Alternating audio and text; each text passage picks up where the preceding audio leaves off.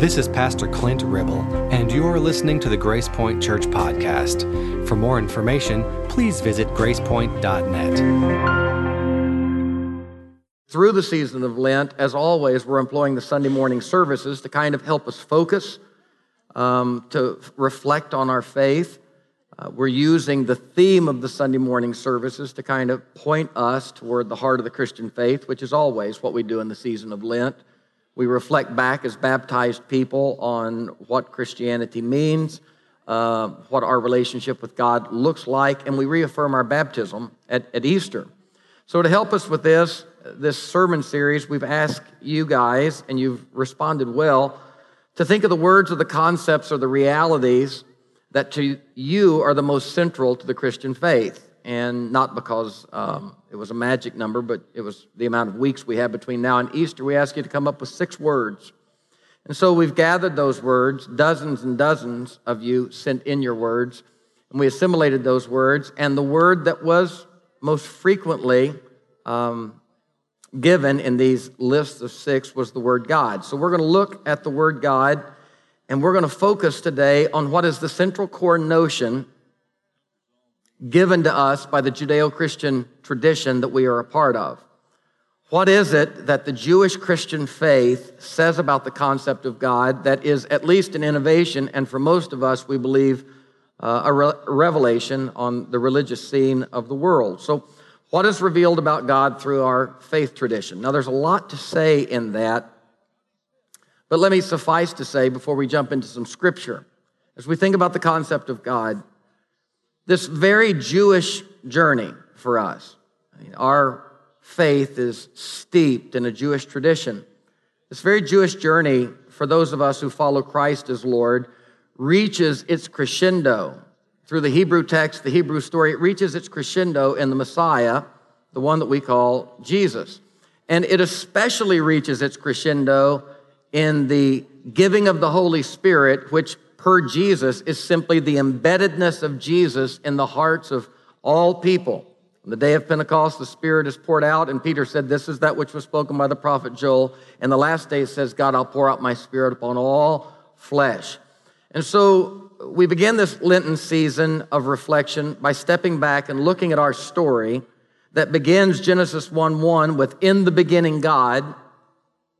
And it reaches this crescendo, Colossians 1:27, Christ in you, God in you, your hope of glory. And then Greg Boyd last week employed the text from Colossians 2. In him, in Jesus, dwells all the fullness of the Godhead bodily. And I love this last phrase and you find your completeness in Him. So we are in God and God is in us. That's the Judeo Christian story. Jesus said, not only is it true that God is with us, Emmanuel, but Jesus, before he was crucified, said, The reality is, if you let me go as you have me, you will actually find me as you need me. And I have been with you, but I shall be in you. So the whole story is about the absolute nearness of God, a story of profound oneness, a story that says all of life is sacred, a story that says God is immanent and near us, and yet God is transcendent and above and beyond and more than we could ever imagine. So, our story is the story of the nearness of an incredible God. I'm going to walk through some scripture today, and I, I think a great place to begin as we really refocus and look at what is our idea of God? What have we been taught about God? I think a great place to start is in Paul's message from his second missionary journey when he's headed south from Macedonia in northern Greece after establishing the churches at Berea, Philippi, Thessalonica. He's heading down toward Corinth, but on his way to Corinth, he stops at a philosophical center, a cultural center of Greece called Athens. And there at Athens, he finds his way to a group of people called the Areopagus, who are the erudite. They are the leading philosophers of that particular region. And he engages them. Acts 17 tells that story, so look at the text with me. More than anything else, this group of people, the people of Athens and the foreigners living there, they love philosophy and they love to hear and to talk about anything new. So Paul one day stood up in front of that council of philosophers and he said, People of Athens, I see that you're very religious. That's not a negative connotation for Paul. This is not Paul and you know the billboard that says i'm not religious i'm spiritual this is actually a good sense of uh, religiosity uh, he's commending them that they are religiously zealous that they're seeking after the things of the divine god. He said I, I, I recognize that you're very religious. As i was going through your city and looking at the things you worship i found an altar with the words to an unknown god. In other words, you're so scrupulous in your polytheism that you even made an altar to an unknown God because you didn't want to short anybody. And also, you, have probably a fear of the gods, and if you do short one of the gods, they might be angry at you and you might get on the wrong side. So, to cover all your bases, you have this altar to an unknown God. He gives them further credit by saying, You worship this God but you don't really know him. Now, what's he saying? He's not simply saying something about their religious expression now. He's saying something about this God that they're expressing religious fervor towards. And he says, You worship this God, but you don't really know him. So I want to tell you about him. Now, we've talked about this before, but Folks, take time to think about this. Paul is telling them that this God whom they worship, called the unknown God, actually exists. And he's even crediting them with worshiping this God. He's giving them credit for sincere religious expression outside of the bounds of knowledge. Did you hear him? He said, You worship him, but you don't know him. And then he infers that he does know something about this unknown God and would like to tell them more about him. This God, now he doesn't automatically, as many Christians would suspect, go straight to Jesus. He says, This God, reflecting back historically, made the world and everything in it. This God, whom you really don't know, but you worship, made the world and everything in it, and he actually is Lord of heaven and earth. And I want to tell you about him. He doesn't live in temples. Your city has many of them. But he doesn't live in temples built by human hands. And he doesn't need help from anyone. He gives life, he gives breath, and he gives everything else to all people. that includes you, and that includes me. From one person, God made all the nations who live on earth. So, in God's intentional plan, there was an original human, and that original human did not create disparate groups of people, some who were in and some who were out, some who were loved and some who weren't loved. But from one person, God made all the nations who live on the earth. Unless you mistake the story of the Judeo Christian text as a story simply about the Jewish people or simply about Christian people, he said, I want you to understand, speaking to another religious group, that God made all the nations, even the one you're a part of, who live on earth, and he actually decided when and where every nation would be. And God has done all of this, every nation, yours and ours, Jews, Greeks. God has done this, your story and our story, so that we will do exactly what you're doing with that altar to an unknown God. No wonder he's giving them credit because they're doing exactly what he's about to explain all of us are supposed to do. What we've been doing over in our Jewish land and what you've been doing in your Greek land, God has done all of this so that we, you and us, will look for Him and reach out. And not just look for God and reach for God, but find God. And He isn't, whether you're in the Americas or the Levant on the eastern shore of the Mediterranean, he isn't far from any of us, plural, you and me. And he gives all of us the power to live. He gives us the power to move.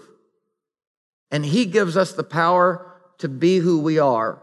And who is that? His children.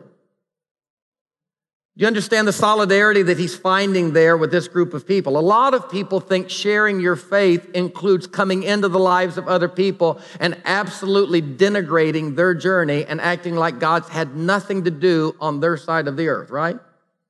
Anybody ever seen that type of religious expression? But Paul speaks to a group of people who are polytheists, who believe in many gods, and they believe crazy things about crazy gods. As a matter of fact, the Greco Roman pantheon was a veritable soap opera in the sky. Their gods were whimsical, unpredictable, immoral, and unloving on many accounts. And Paul said, I would like to direct your attention from those gods that actually are no gods that dwell in temples made with hands because they're made out of silver and gold. And I'd like to direct your attention to this unknown God whom you worship. And the reason you worship him is because he created you to worship him. And this longing to cover all of your bases is your expression that he created you to express, that you might look for him. What is that altar to an unknown God? That's you looking for God that you might reach for him. You built an altar that you might ultimately find him. And Paul said, I'm here today to simply connect you deeper to a God who has already found you. And to some degree, you've already found him. You are in relation, but not fully because you worship him, but you don't know him. And he gives us the power to live and to move and to be who we are. We are his children. Just as, and, and what a great thing Paul does here. Instead of going to his text, he gives credit to their text and he said, It's not just Isaiah who said this, your poets said this. They were intuiting the right things. Since we are God's children, Paul doesn't appeal to the Athenian polytheists by polytheists saying, I'm glad I got here to tell you, you don't know anything, but if you'll listen to me, you can become God's children. That's not what he said. He said, since we are God's children, you see that? Since we are God's children, we must not think. Now that's important. You don't think right to become God's child. But because you are God's child, it's important that you think right. Do you see that? Isn't that what that says? Since we are God's children, we need to think right about God. And that's what this series, Vocabulary Faith, is about. It's to take words and ask ourselves, are we thinking right about these religious words? Since we are God's children, you included, we must not think that He's like an idol made out of gold or silver or stone he isn't like anything that humans have thought up and made, and that is the process of looking for. In our process of looking for and reaching for God, you know what we end up doing often? We end up, as Pascal said, creating God in our image, right? God often ends up looking just like us. He isn't like anything that humans have thought up and made in the past, I mean, when you look back anthropologically, historically at the world prior to the Abrahamic traditions, eh, we were animist, we were spiritist, we were at best polytheist, but there was no sense of a moral, loving entity called God. There was a sense of another world, the sacred other, and, and the strong sense was that whatever is out there is against us. That's why every typhoon, every tsunami, every hailstorm was what insurance companies still today call an act of God. Any bad thing that happened seemed to tell us that on the other side of visibility, in the invisible world, somebody out there was mad at us. And so we look historically at religion, and religion has always been this effort to connect with that other side that is angry with us. That's why we had priests. That's why we had altars. That's why we had temples. We weren't good enough, so we hired professional people to do our brokering for us.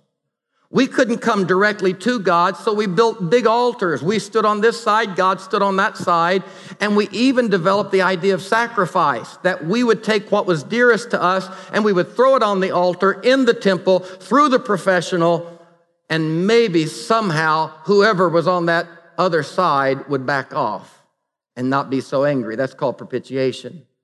That's called atoning. That's called making things right. You see the story? That's the story of human history. And I want to say this uh, about that story. In the past, Paul said God forgave all this. Now, that's really good to know. You wonder about, you know, I, I, grew up wondering about all the people who lived before. Remember that? All the people who lived before. Well, good news God forgave all that. God forgave all that because people did not know what they were doing. Now, that reminds me of something else someone said one time from a cross. You remember one of the sayings of Jesus? Father, forgive them. Why? That's an incredibly understanding God. And, and sure, God understood this because the story that Paul is telling is a story of evolution. The story that Paul is telling is a story of graduation and, and, and revelation that's unfolding. It's the story of God in time release form releasing as human consciousness has the capacity to see it. It's not God looking back and saying, two people had everything perfect, they ate a fruit, and it's been going downhill ever since. That's not the story Paul's saying. Paul's saying God created one man and all the nations have come out, and those nations are in their places. They have their sociology, they fit into the world in their way, and the reason God did that is that they might look for, reach for, and ultimately find. And what I see you doing with an altar to an unknown God is exactly that. And I'm glad I got here because since you are children of God, I want to help you see this God a little more clearly. You see that story? I'm not making this story up. This is Paul. A lot of you think Paul's a pretty tough guy. This is pretty amazingly gracious, isn't it? And so we look at all of that. We look at our children's history. We look at the scraped knees and the emergency rooms and the frailties and the foibles and the mistakes and all the trouble they get in. And we look at that history, and for the most part, we call it good and we forgive it. Anybody ever get on to your kid? And you get on, and they think it's the most serious thing in all the world, and it is serious. They need corrected.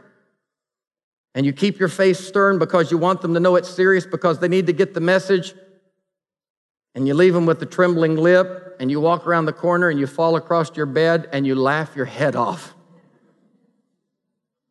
You know why? It's not because what you were doing isn't serious, it's because you put it in perspective, and it's pretty much what you expect at this stage in their life. And it's important because they're your child that they need to quit thinking like this, but you're not shocked. You're not in awe that they thought like this. And God forgave that. God looked at human history and God forgave it because people did not know what they're doing.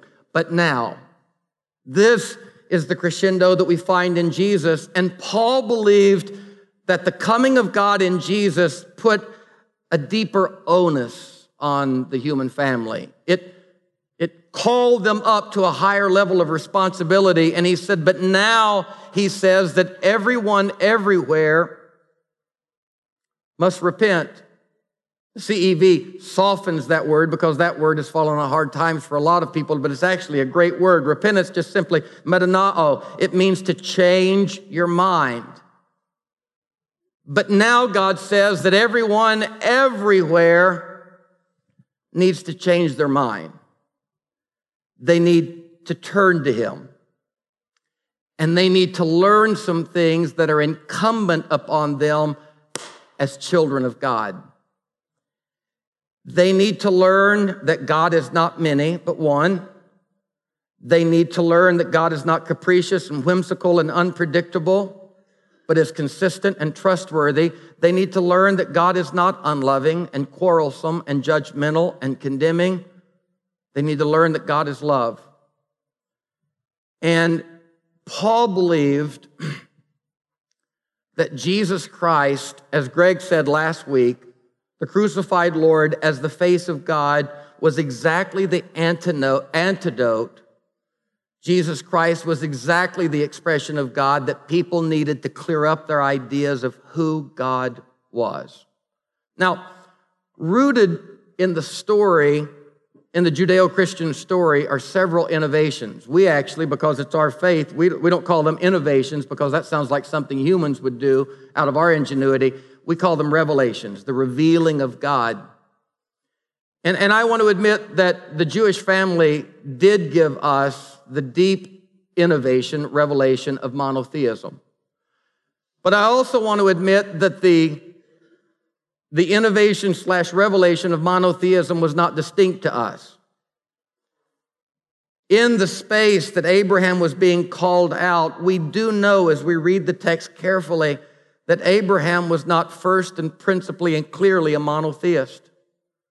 From Abraham to Moses, there was a developing idea shifting from monotheism or from polytheism through what is known as henotheism, which is a, a regional gods with one supreme, to a monolatrous perspective that was there are many gods, but you should have no other gods before him. There was a developing monotheism, and I just want to say the Jewish people did not come clearly to monotheism until they came home from exile some 500 years before Jesus. And interestingly, as I've said before, while they were in exile, they had cross pollinating effect with a religion in Persia called Zoroastrianism that itself was rooted in monotheism. And we know all the way back when Moses still thought there were other gods, but our God had to be supreme. Prior to Moses, there was an Egyptian Pharaoh who taught that there was one God named Atenat. Now, there was only one Egyptian Pharaoh, and he didn't last long because they liked all their gods. But people had been positing this idea of one God for a while. So, while I love the fact that the Jewish people give us this idea of one God, we were not the only ones positing that idea, and we may not even be the first people positing that idea.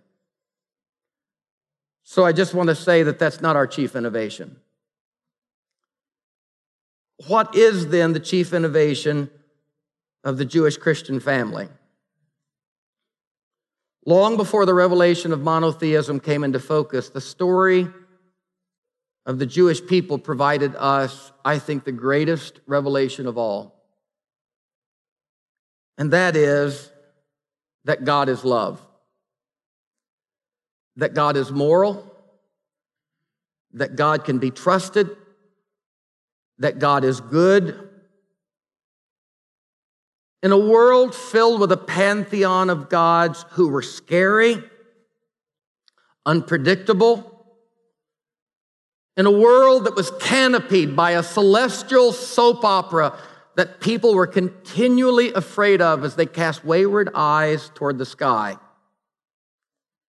In a world where the gods were whimsical and their way was filled with infidelity, rooted in our story from the very get go is the story of a God who actually can be trusted, a God who is righteous, and a God who is just, a God who is fair. Now, I know in retrospect we say, well, that doesn't sound like much because we've lived with that a long time. But I want you to know when God tapped a man named Abram on the shoulder and said, I want you to follow me and I want to show you a different way of being in the world. Abraham set out looking for a city whose builder and maker was God. And the Bible says that God told him, I am trustworthy and good, and I'm going to give you a child. I'm going to burst miraculously through the, in, the infertility of you and your wife, and I'm going to give you a child, and from that child is going to come a great nation from your loins. And for 25 years, Abraham and Sarah walked in the heartache of infertility and barrenness.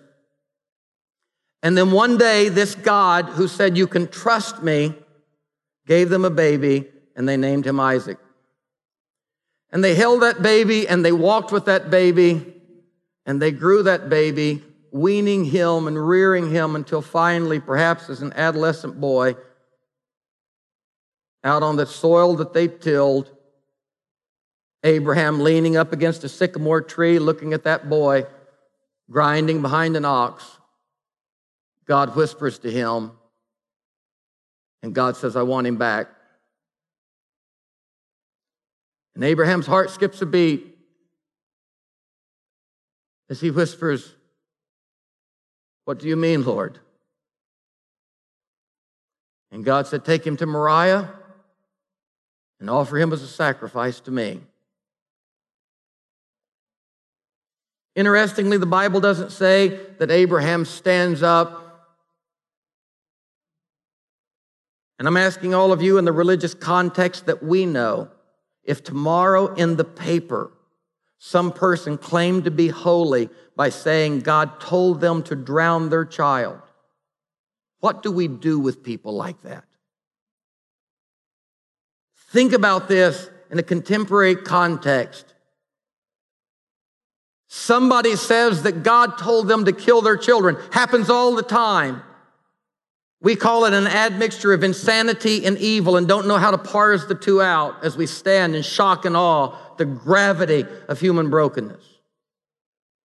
But that's our story. God says, kill him in my hand. And the most amazing part of that story and yet enlightening part of that story is that Abraham did not stand up in the face of God and say, Who are you? What kind of a divine monster would ask a parent to take the life of their child to prove their love for God? The Bible does not render Abraham flippant, nor does it render him dissident, but the Bible simply says, acquiescing in pain, he yielded and I'll tell you why he yielded so simply because this is exactly the kind of God he knew. And when you look at the Semitic cultures, especially those that rested in the Mesopotamian crescent down in the top of the Persian Gulf where Abraham came from, their religion was vested in child sacrifice, human sacrifice. So, what you have Abraham doing here, Steve, is saying, Oh, I get it. Just like all the other gods. You are no different than the gods from where we came. And dutifully, because that's what you do with gods, because gods are bigger than you and gods are bad. And if you don't do what they say, it's going to be even worse than what they told you to do. And dutifully, Abraham, submitting to one more God like all the rest, climbs the hill to Moriah. And as his own tears mingle and drip down into the tears of his son, and the mid morning sun glints off the knife raised high just as he comes to the point of crashing down in the middle of that boy's sternum. A ram stirs in the bush. He created the nations that they might look for him, that they might grasp for him, that they might reach for him. And that is a halting journey. It is a multi staged epiphany that unfolds over time. And in the Abrahamic story, an innovation happens. And actually, without the aid of cross pollination, all around the world in that early second millennium, we realize that people begin to shift slowly now from human sacrifice to animal sacrifice. And Abraham now realizes that our God is a little better maybe a whole lot better because it's only rams and sheep and goats and turtle doves that need to die, not our babies. And the picture of God begins to unfold. A thousand years later, David, after his grievous sin with Bathsheba, crawls into a cave at Machpelah and says, Cast me not away from your presence, renew your Holy Spirit in me. Take not your presence from me. And at the end of that prayer, with great innovation, no wonder he was called a man after God's own heart. He heretically says, in the middle of a Levitical Mosaic system of animal sacrifice, with great heresy, and yet often the greatest heresy is the expression of God's ultimate heart. David says, It's not the blood of bulls and goats you want. Have you not read Leviticus, David? Have you not read Numbers? Do you not know Deuteronomy? It's not the blood of bulls and goats you want, it's a heart. It's a broken heart and a contrite spirit. And God said, Surely he's a man after my own heart. Surely he's a man in pursuit of my heart. That's why I made the nations that over time they would be reaching for, grinding for, grasping for, and little by little they would find more and more of my heart. And periodically there are those enlightened mystics among us that precociously get ahead of the curve. And in the middle of millions of gallons of animal blood being spilt, they look up and say, I get you. It's not the blood of bulls and goats you want. And every priest from Dan to Beersheba cries foul. And the biblical text even rises against him. And God looks at the angels and winks and says, He's on to something here. And the unfolding revelation of God is that there is a God here who wants something other than what we've thought. There is a God here who actually loves and simply wants to be trusted in that love. And this unfolding story is not just a story that unfolds as the text grows older or as the text waxes further along actually, as we begin reflecting back on the story, we find that in every place, Christ was embedded in that rock from which water came. We find the crucified Lord was embedded in that rock that Moses struck, and the striking of the rock delivered water, and the striking of the rock the second time bleeds water and blood from his side. We look back and embedded in that text is the story that we had failed to see before, but it was actually there. Now, with eyes to see it, we see it. And even in our first story, in the beginning, God, the story was all about trust. The story was all, John, about whether or not we could trust God loved us and rest in that. But we never quite could. And all these years later, I still have trouble with that at times. But the story says that God made a man and a woman and he looked at them, and based upon no resume of theirs, except that, as Paul said, we are all the children of God. God said, based upon the fact that you are my child, here's my deal with you. The whole world is yours. Every tree in the garden is yours based upon the fact that they were his children, based upon nothing they had done, God said, I can be trusted. I love you. It's all yours. And then God cast a wary glance on one particular tree, and God said, Accept that one. And Adam and Eve, already feeling the allure of the forbidden, no doubt, looked at that one and said, Why? And the goodness of God, understanding that self interest is a healthy part of spirituality, looked at them and did not say, Because I told you so. But when they said, Why? God said, That's a good question. I'll explain it to you. If you eat that tree, it'll kill you. At that moment, Adam and Eve believed that the tree would kill them. You know why they believed it would kill them? They believed it would kill them because they believed God. They believed what God said because they believed something deeper. They believed God's heart for them. They looked at God and they said, You are lover, and if you are lover, we are the loved. And if we are the loved and you are the lover, then whatever you say is in our best interest. And every day they walked by that tree and there was crossbars and a skull because they trusted God. And one day, we don't know how long it had been, but one day a serpent crawled into the garden. That was before it was delegged. It crawled into the garden Interesting thing about that Edenic story, my Lord, to try to make that story a story of history or science is to miss the grand beauty of that story. People ask me, they say, Do you believe that it literally happened? Absolutely. 10 billion times so far. Every one of us have lived this story.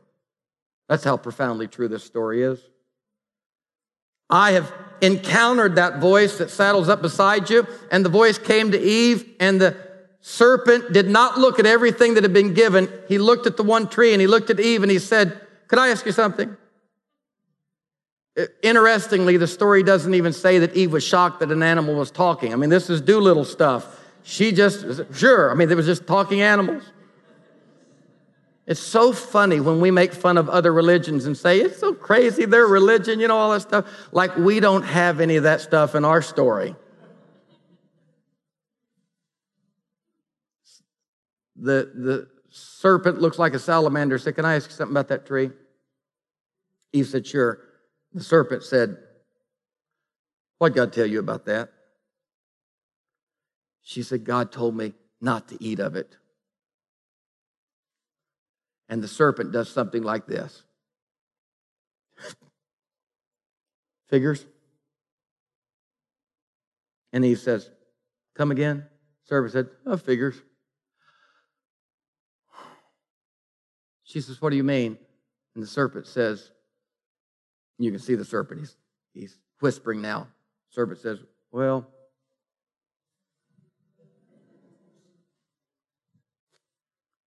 he tells everybody that. He tells everybody that kind of thing. He says, What do you mean? He says, He acts like he's this big lover and he loves you. And he even says things like, Don't eat because you'll die. Not only will you not die, you will live like you've never lived before when you eat that fruit. Do you see what he's doing there? This isn't about the fruit, is it? What's this about? What is he assaulting right now? He's assaulting the character of God, isn't he? He's calling into question whether or not God's trustworthy. He's calling into question whether or not God is lover. He's calling into question whether or not she's the beloved. And he says, I want to unequivocally tell you he's not the lover, you're not the loved, and there's nothing wrong with that tree and you need to eat it because all he's doing is selfishly holding out on you. From the very beginning, our spiritual woes are described as us losing confidence in the character of God. And we always make a big deal out of the fact that then she saw that it was good for food, pleasant to the eyes, and would make her wise. We always point to that lust of the flesh, lust of the eyes, pride of life. But the most important part of that story is the first word. It's not she saw it was good for food, she saw it was pleasing to the eyes, she saw it would make her wise. The first word, then she saw it was good. Then, when did she see the fruit differently? Then. When is then? Then is the moment she saw God differently. Because when you see God differently, you see yourself differently. And when you see yourself differently, the whole world looks different. And if God's not the lover and I'm not the beloved, then it's up to me to take care of myself. And from the beginning, the description of the fall is not a sexual problem. From the beginning, the question of the fall is not a gluttony problem. From the beginning, the fall is rooted in our loss of faith that we are the beloved community and He is the lover. And the story of the Judeo Christian text is a journey to recapture the character of God. The journey of the Christian faith is a journey to recapture our confidence that God is trustworthy, that God is ultimately love. That's why John the Beloved gets to the end of our book and says, In the scariest book of all, with seven headed monsters, Jesus walked over to me. I was scared out of my mind, dropped down dead. And Jesus said, Here's the message of the whole book don't be afraid. For perfect love, love, when it's taken its journey, will cast out all fear. Greg Boyd said it, and I'll, stop here today and pick this up with the second word, which obviously is Jesus. And we'll pick up here with Jesus in First John and the faith of Abraham. The faith of Abraham really is the story of Jesus. We'll get to all of that next week, but let me just summarize by saying Greg Boyd told us last week that the most important thing in your life is the concept you have of God. And that's absolutely true. Because the way you see God will immediately have an impact on the way you see yourself. And the way you see yourself, Terry, will immediately have an impact on the way you see everybody around you. Everything stems from that vision of God.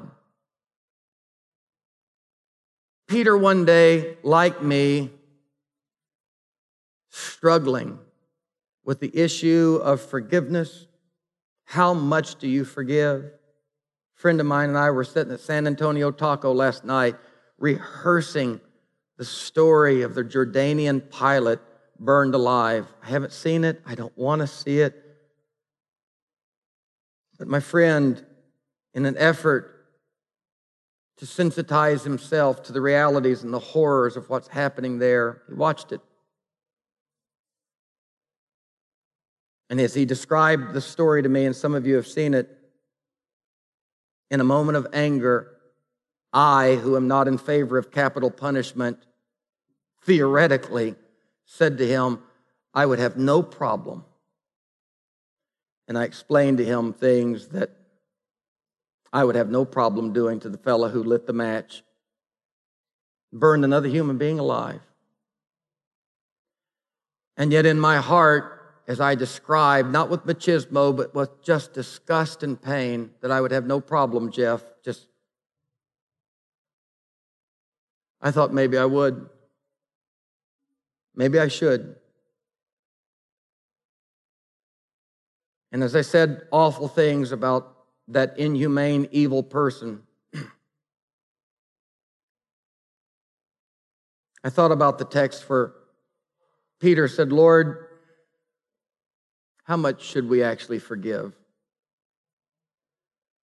Should we forgive seven times, which was absolute magnanimity on the part of Peter because rabbinical system said you should forgive two, three, four times, and Peter stretched that out and said, How about seven? And in some cases, Jesus would say to a question like that, No, it's not seven, but it's 70 times seven. But in this case, Jesus did the magnificent thing within his pedagogy that he often did. Jesus heard the question, How much do we forgive people? What do we do with religious jihadists like Saul who hold people's garments while women and men are being stoned to death? We, we live in a faith of a God who actually pursues those jihadists and turns men like Saul into Paul and makes them examples of grace. And Brad, I don't always have that feeling. And so I asked the Lord, How much do I forgive? How much in my humanity do I extend grace? And Jesus said, Can I tell you a story? There was a man that owed a humongous debt to a king. And the king called him in, and the king called the debt accountable and the debt was 50 million pieces of silver. And the man didn't have 10 pieces of silver. He was bankrupt, bereft of anything, and he fell down on his knees. All he had was his humanity. He fell down and he said, I've got children, I've got a wife, I've got a life, and I have no excuses, but I'm asking for mercy. And the king was so moved, Mary, that the king looked at him and said, Forgiven. And he erased a debt of 50 million pieces of silver. And the man stood up in shock, in awe. And if I'm reading the story properly, he didn't go from the place rejoicing he backed out of the place thinking to himself, I got to get out of here before he changes his mind. You know why I feel like that's the way he went? Because if he would have received the gift of grace, if he would have received the blessing, If he would have trusted the blessing, his life would have shaped differently as he left that place. But the Bible didn't say that he went leaping, embracing the gift.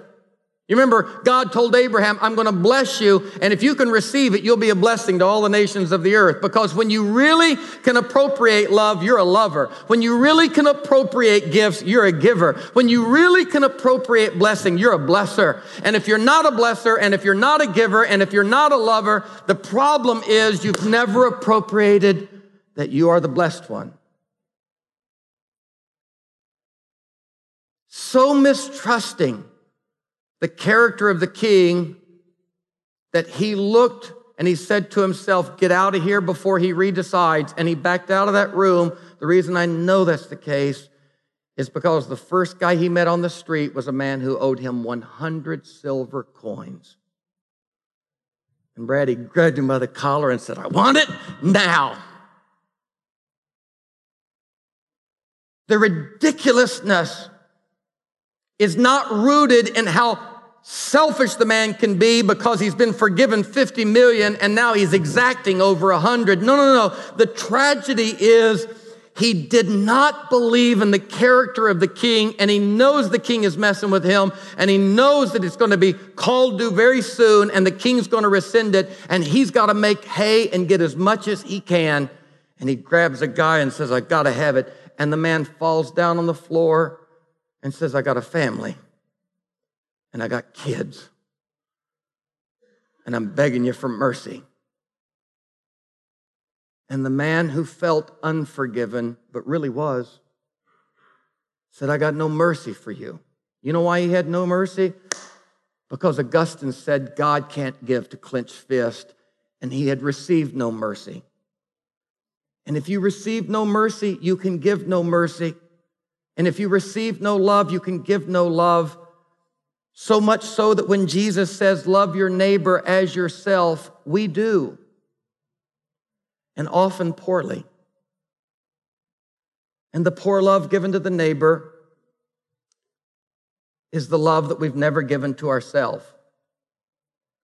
And God said, if you want to get the whole religious deal, if you want to get the whole religious deal, here it is. Love God with all your heart, soul, mind, and strength. And John later says, We love him because he first loved us. And love your neighbor as you love yourself. And in the process of loving people so poorly, we ask ourselves, why do we love them so poorly? It is because we have never learned to love ourselves well. And why have we not learned to love ourselves well? Because we have never appropriated that the model for self love is the divine love of God. As Henri Nouwen said, we must quit disagreeing with the sacred voice who calls us beloved. And if we can ever understand that we are the beloved, that the 50 million silver coins are truly forgiven, then we will mete that grace out everywhere we go. I want to read a couple of letters before I close today, and this is in no way to engender sympathy for me because I feel more grace filled and relieved than I have ever felt in my 46 years of life. but with that said, I want to share with you the way a person's vision of God impacts their treatment of others. Stan this is from someone a long way off. You are greatly deceived. I imagine you may have received some hate mail by this point, but this is not meant in that spirit. However, you always know it's coming. However, but I must tell you that this is not an issue for debate among those who know and honor the Lord, which you clearly don't. What you are doing will affect many people. You are in danger of being guilty of causing the little ones who believe in Jesus to stumble. And I can track so far. I, I, I understand. It is not merely a euphemism to say that you would be better off to tie a millstone to your neck and jump into the sea. It is simply true that you would fare much better when you stand before the seat of Christ if you will go ahead and commit suicide than if you continue on your present course. This kind of thing doesn't get far from ISIS. And it all comes down to a view of God. You see that?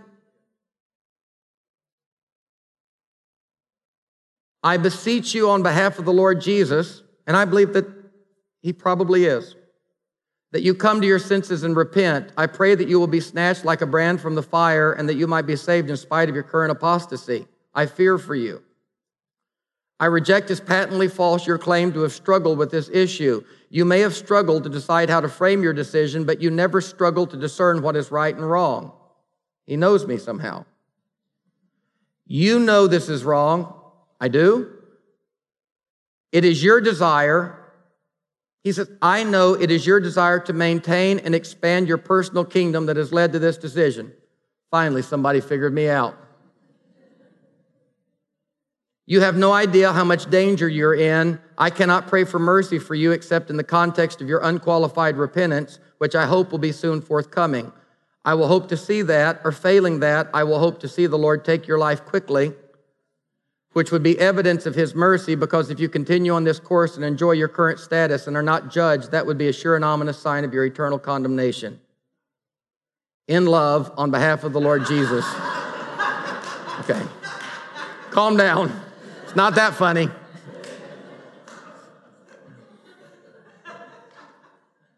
Now, what I'm not trying, I'm not trying to straw man. I'm simply saying that ISIS is not halfway around the world. Our view of God impacts deeply how we see. I actually would bet that that human being, in principle, is better than his theology and is not an evil man. It would be easy for us to caricature and paint this as something that it's not.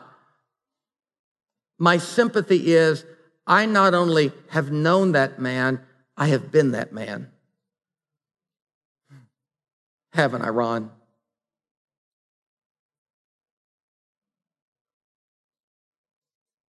Another, I am totally floored as to your stance on equality.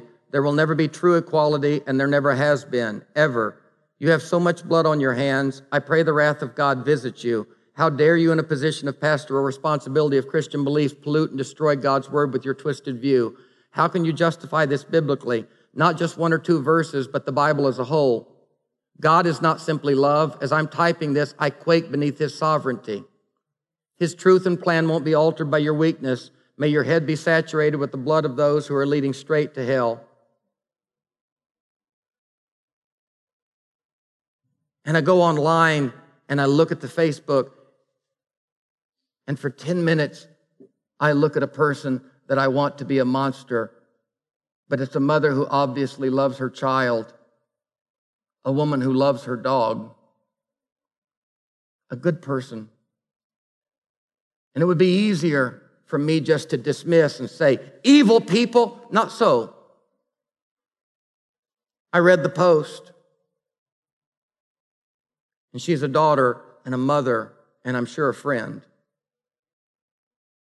But she has a view of God that allows for this. And then Tony Campolo writes and says, Thank you for doing what you feel God is leading you to do. Faithfulness often has a price to be paid, and I'm grateful you've been willing to pay it. There may not be much applause for what you're doing as you try to be the kind of inclusive church that you've been called to be, but the only applause that really matters comes from a pair of nail pierced hands. One day, I believe you will hear the words, Well done, thou good and faithful servant. Your church is a trailblazer, and the time will come when a new generation of Christians will stand up and say, Well done, thou good and faithful servants. From an 80 year old woman named Phyllis Tickle, the theological position you, as a body of God's church, have taken is in every way the one most consonant with Scripture and the thrust of the gospel into our place in history. And while there may be some question about that just now for some of your fellow parishioners and treasured friends, I don't think there will be any question five or six decades from now about the holiness and correctness of what you've done. In the doing of all this, however, you have paid a price and are enduring a most painful period in your communal life. While none of us in the larger Christian community can suffer that pain for you or even ameliorate it really, we can and do send our prayers and our respect, our thanks for your courage, and our sure knowledge that what you have done is what should have been done. And neither side tell the story of what is God's reality for sure. Only God knows. But both sides and both voices, I must find no peace or no distress in either because they are not the voice of God. They are the voice of people just like us who treat others and respond to others and circumstances and situations out of ultimately the way we see God. And wherever you fall, know this. Our brother Greg was right last week. The way you see God affects everything. Everything. And we will pick up there with the picture of God that came most clearly to us in the face of Jesus Christ next week. And I hope you understand my reading of those things. It's to draw no sympathy. I thank God for the great peace in my heart. But, oh, brothers and sisters, be careful that you look for Him and that you reach for Him and that you hear the voice that says, You have worshiped me, but have you known me? And allow Him little by little along the way to reveal Himself to you. Can you say amen? Let's pray. Lord, thank you for this time together and these good people who call themselves followers of you. Oh Lord, may we truly follow you and may your life shape us as opposed to the reverse. Forgive us for all the ways that we have created you in our image. Forgive us for all the ways that we have shaped you to be what we want. And oh Lord, we pray little by little along the way that you touch our eyes again, that the one we have worshiped, that even we, though we call him Jesus, have not known fully. Sweet Jesus, may you through your Holy Spirit be revealed to us more and more, even today. May we see your face, God, and may we respond accordingly. Thank you that you are love and may we be the same. We pray this in Christ's name. And God's people said, Amen. God bless you. Go and be good to one another.